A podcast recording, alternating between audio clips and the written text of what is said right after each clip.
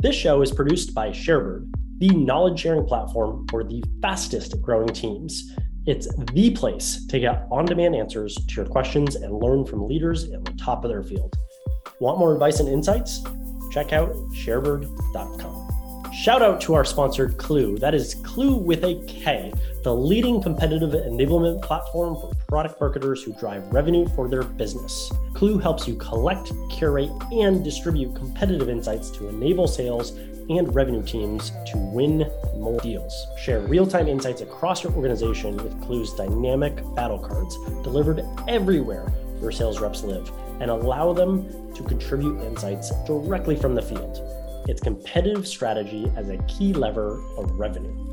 Elevate your role and outmaneuver, outplay, and outmatch the competition with Klue.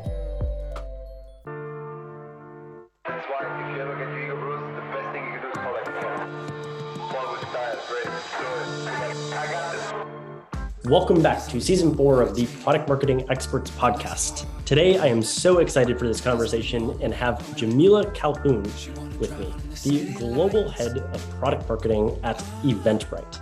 Eventbrite is a juggernaut and a powerhouse in event management and experiences. Jameelah, welcome to the podcast. Can you tell us a little bit about yourself and your role at Eventbrite?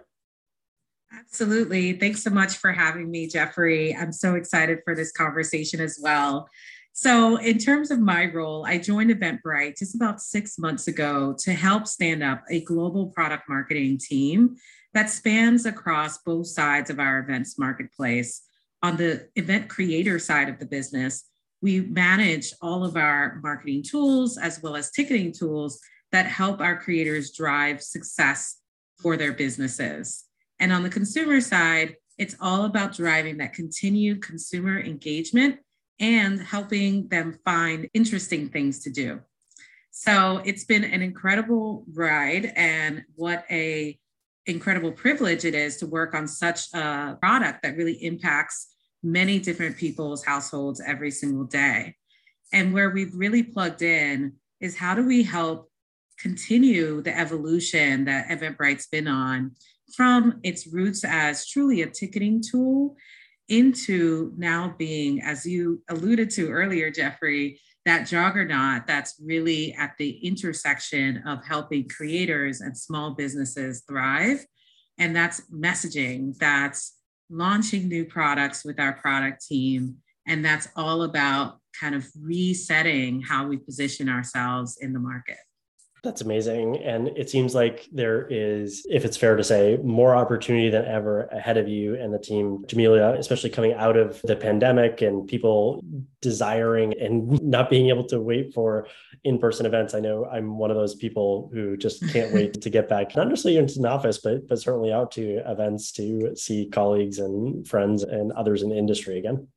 Absolutely. It's so central to everything that we just want to do as human beings. And I think what's so special as well is that Eventbrite has actually stepped up from leadership perspective and advocacy perspective to really talk about social isolation as a key cause that we really care about and the ways that gathering is really the antidote for that especially after the period of time that we just went through where people were really isolated from their families and friends. So it feels really, really exciting to be a part of, as you said, this reemergence that's occurring for all of us coming out of the pandemic.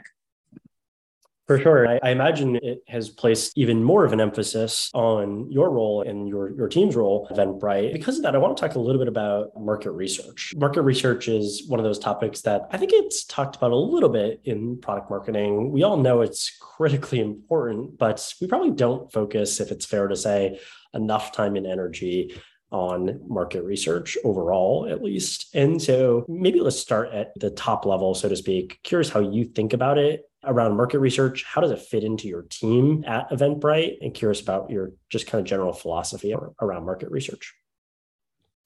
Absolutely. I think market research is the bedrock, honestly, of what we do as product marketers. I always like to say that I am just vortex, always taking in so much analytics, so much research, so much UX research into the team so that it really can drive our strategies going forward. And so those are the teams that we are really locked hand in handed day to day to ensure that we're helping to understand the customer and champion their needs throughout the organization. Tactically, whether market research directly reports into product marketing or not is you know a question for each organization but i am starting to see across industry more and more really close kind of even organizational alignment of market research and product marketing because of those critically important synergies. The way I like to think of it is that really product marketing has a role to really be almost the headlights of the business, looking ahead and really shining a light on those industry trends, those market dynamics that are going to impact us as we continue to push forward. And so having that close alignment with market research makes perfect sense in my mind and actually for my team at Eventbrite, market research is within my overall organization. You know, in terms of what we actually do with market research, to me, it's all about how do you really start to understand your prospect landscape in a way that's actionable and that can drive your strategy. And whether it's all about getting them to sign up for a service or more about really just understanding the other ways and other needs that they have as they go about their day that could help inform adjacencies and expansion opportunities. I think all of that is such an important piece of truly understanding your customers because otherwise you can really get into a behavior or a habit that is all about kind of just looking inward as a business, constantly looking at your own KPIs.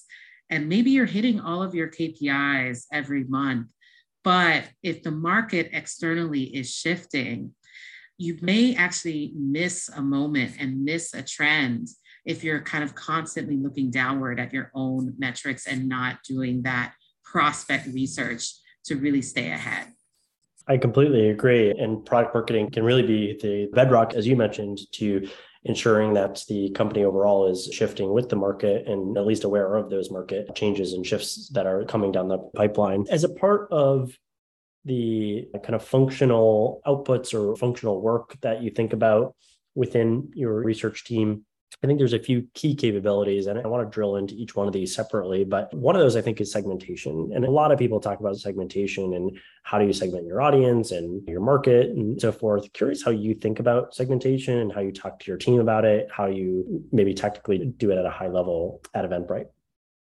Yeah, I love this question. And segmentations are definitely something I could geek out about all day. and you really could because they're so complex, as you well know. I think when I think about segmentations, I think the power of them is that they really help you create more of a targeted and personalized view of the customers that you serve. And so to me, segmentations are some of the most actionable insights that you can gather from market research.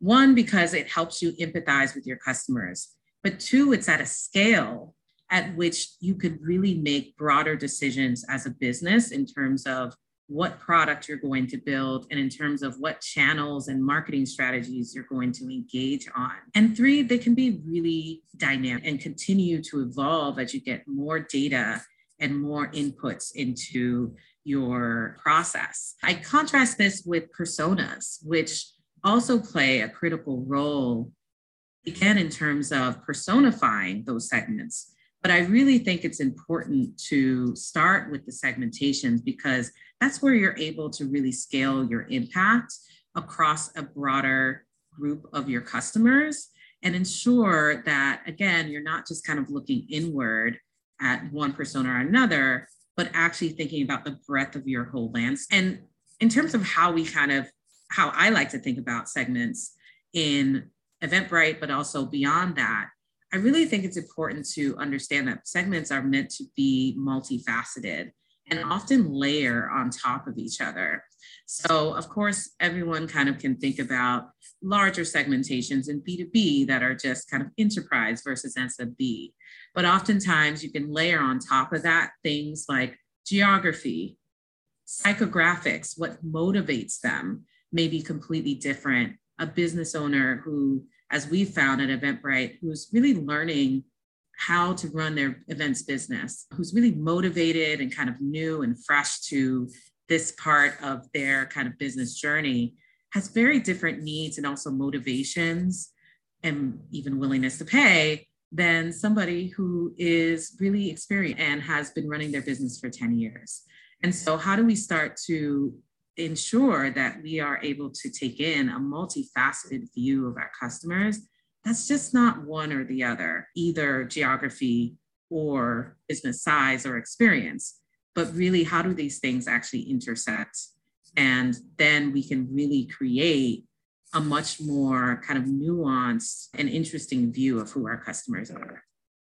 I love that. And it feels like as a part of that multifaceted analysis that you're doing, you're creating this truly real representation of your customers all, all, too many times, especially early on. To be fair, in product marketing, it felt like we were creating a lot of fictional representations, right? And I think it's important to connect that down to the reality that your sales team or your customer success team or whomever else it might be on your broader go to market teams are truly seeing out in the marketplace.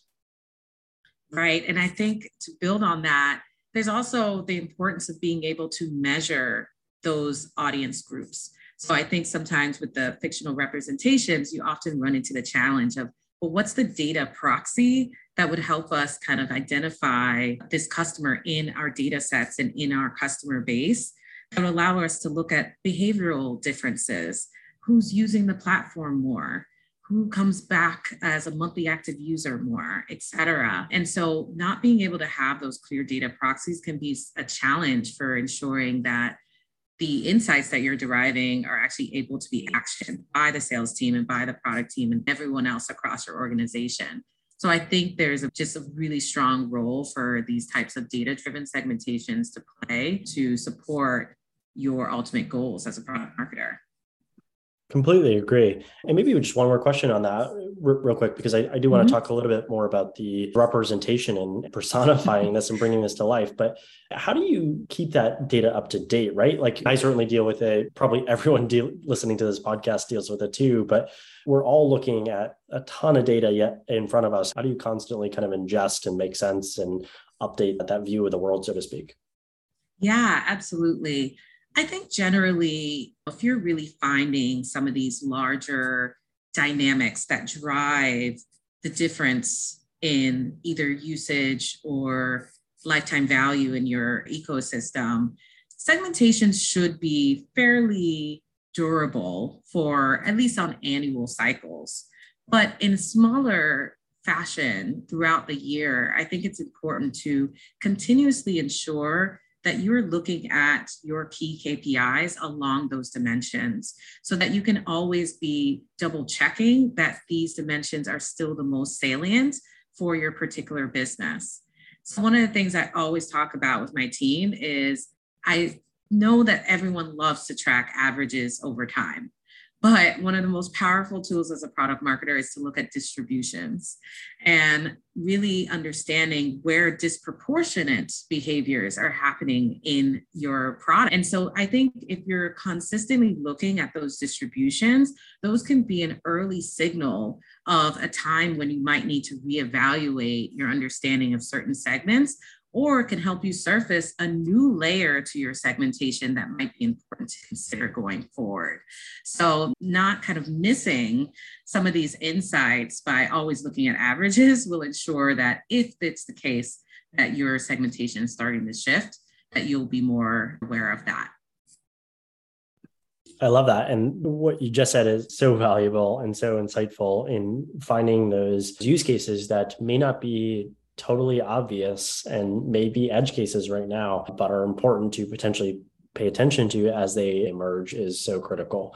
As we drill down a little bit further into segmentation, I think about creating things like personas, right? And as we were talking a little bit about a few minutes ago, how it can be kind of fictional, but curious how you think about persona creation at Eventbrite, how you've maybe done persona creation even in the past or current, and how you just generally think about not only the use of data to create personas, but the output and, and enabling your your go-to-market facing teams with those pieces of content and those assets. Yeah, this is such a rich area to talk about. One, because again, I focus a lot on actionability, if you guys probably can guess at this point.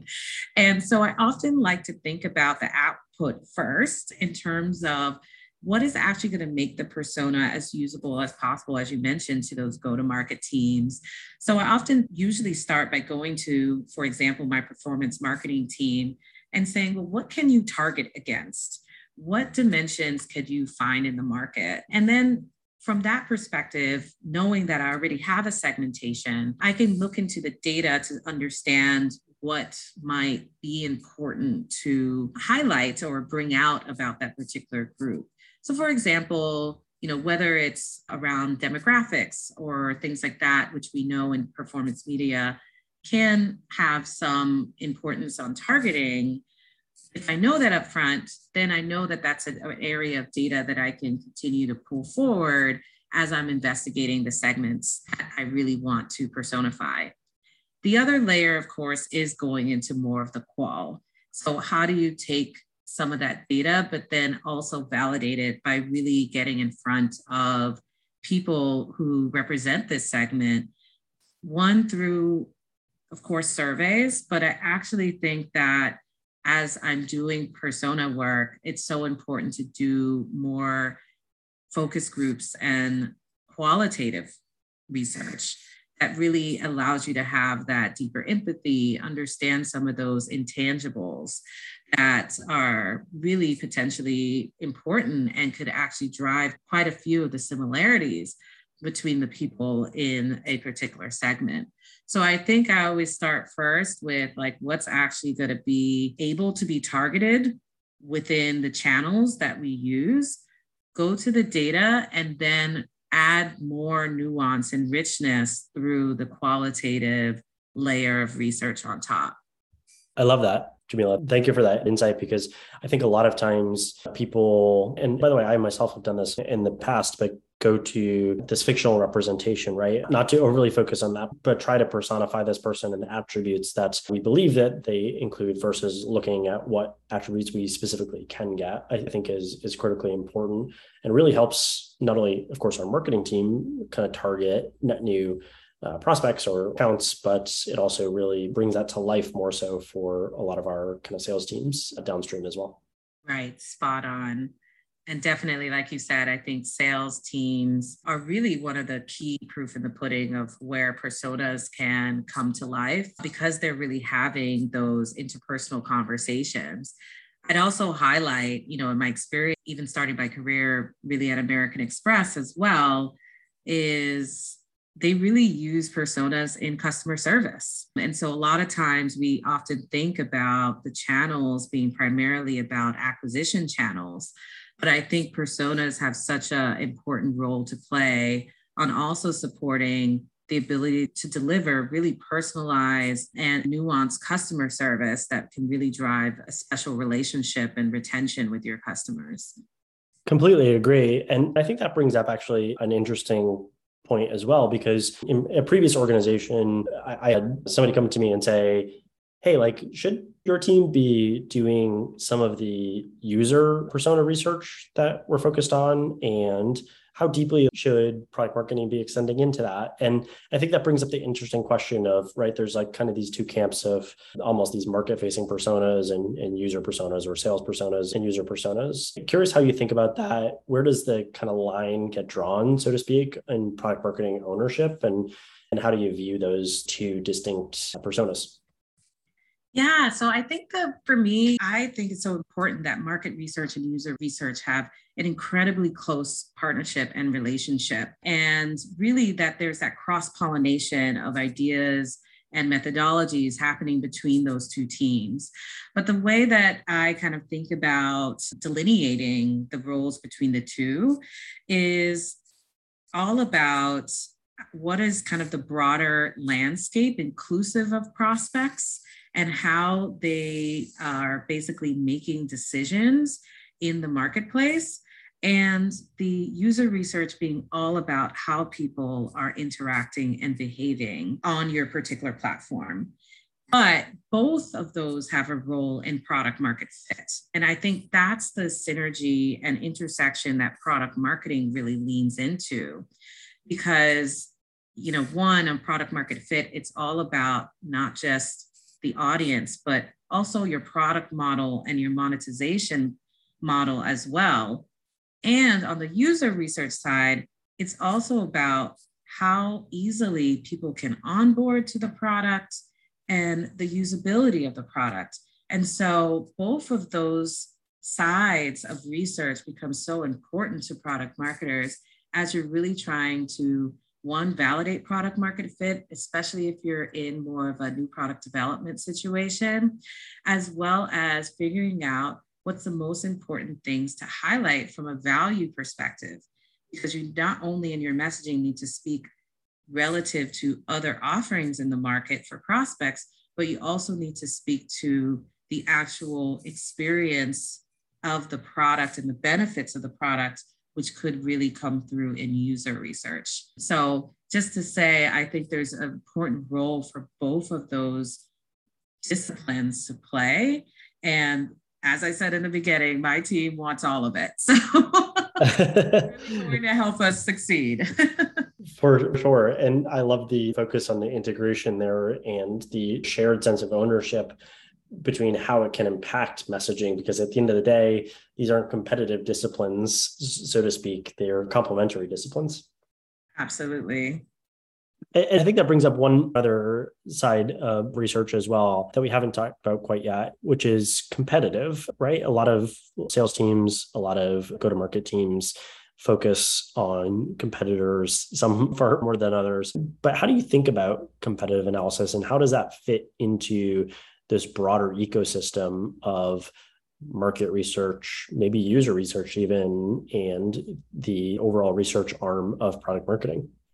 Yeah, competitive research, I think when it is really at its best is when it's embedded in just about every function. And what I mean by that is every part of delivering value to the customers should be benchmarked. So there could be competitive benchmarking and kind of teardowns of products, the actual product experience. Of course, there is at a value proposition level, looking at the competition, which is really what product marketers do.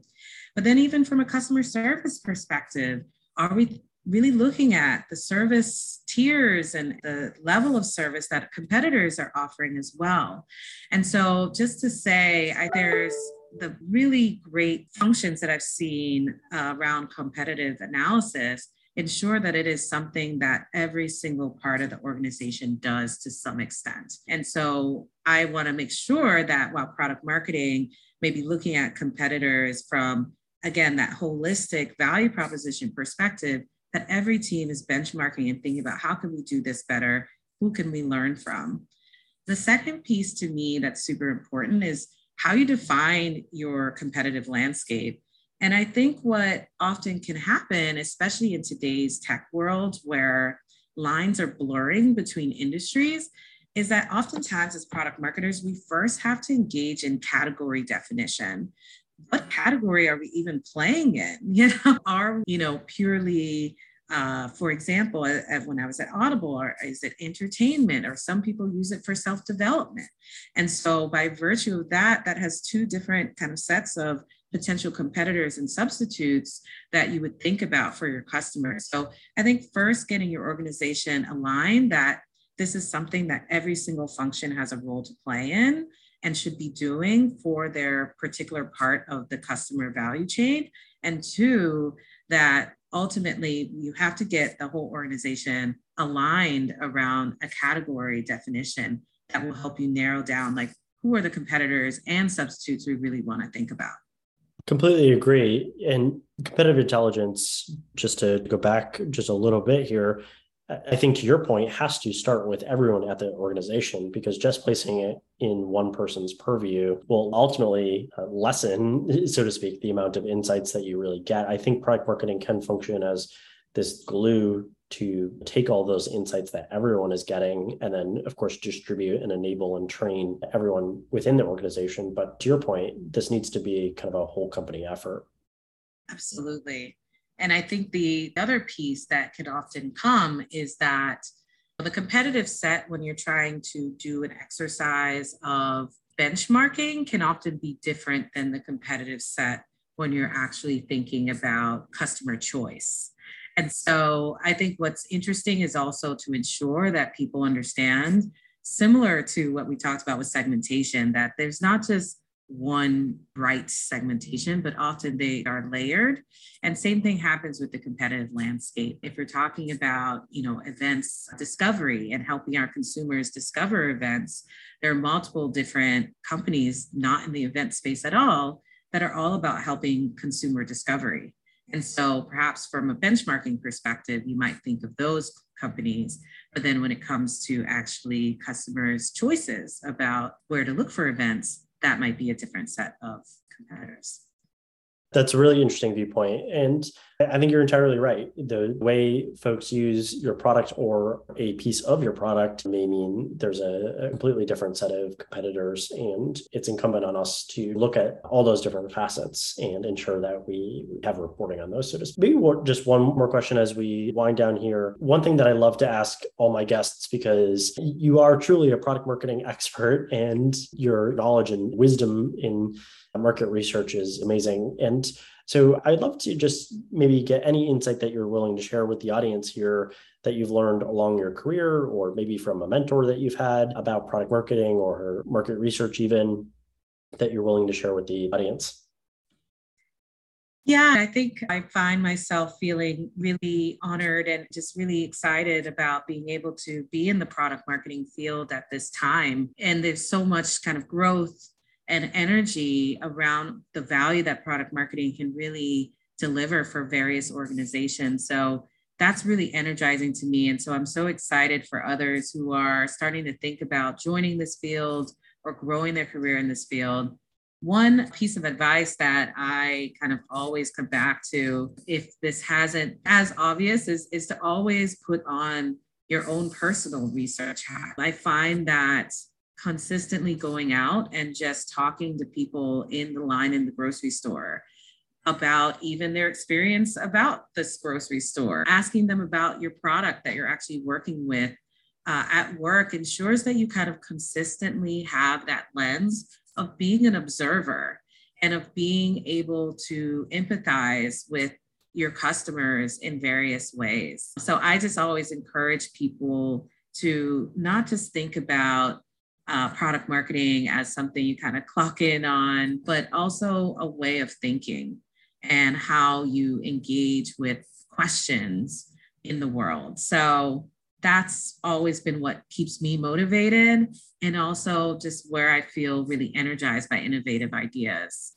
I love that mindset, Jameelah, and always be learning and continuous development. It's so important. And it's also important uh, to your point, and it's something I haven't quite thought of to do at the grocery store, but to, you know, get out of our bubble, so to speak, right? It's pretty easy within our own respective organizations to drink the proverbial Kool-Aid and to get indoctrinated into the product roadmap and all of these various things happening. And to break outside of that from time to time is critically important, I think, to get that real feedback, even if it's at the grocery store.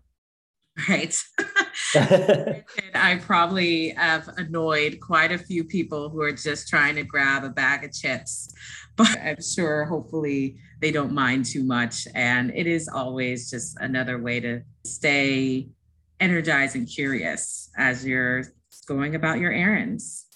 For sure. Well, thank you so much for being with us, Jameelah, and for your expertise and wisdom I appreciate it. Any final words you want to share with the audience about where they can find you or what you're up to at Eventbrite, any open roles, any content you're publishing? Yeah, absolutely. Well, one, thank you, Jeffrey, again for having me on the podcast. I definitely encourage people to reach out to me on LinkedIn. Pretty sure I'm the only Jameelah Calhoun on there. So hopefully, pretty easy to find. And I'd also plug the fact that my team is definitely growing. We're continuing to invest in bringing more product marketers on with several kind of leadership roles on the team open, as well as market research roles. So definitely either reach out on LinkedIn or head to our Eventbrite careers site to see about those roles. Love to hear about product marketing teams continue to grow. Hopefully, folks listening to this will reach out to Jameelah. Thank you again for being on the podcast and have a great rest of your day. All right, you too. Thank you. This show is produced by Sharebird the knowledge sharing platform for the fastest growing teams. It's the place to get on demand answers to your questions and learn from leaders at the top of their field. Want more advice and insights? Check out sharebird.com.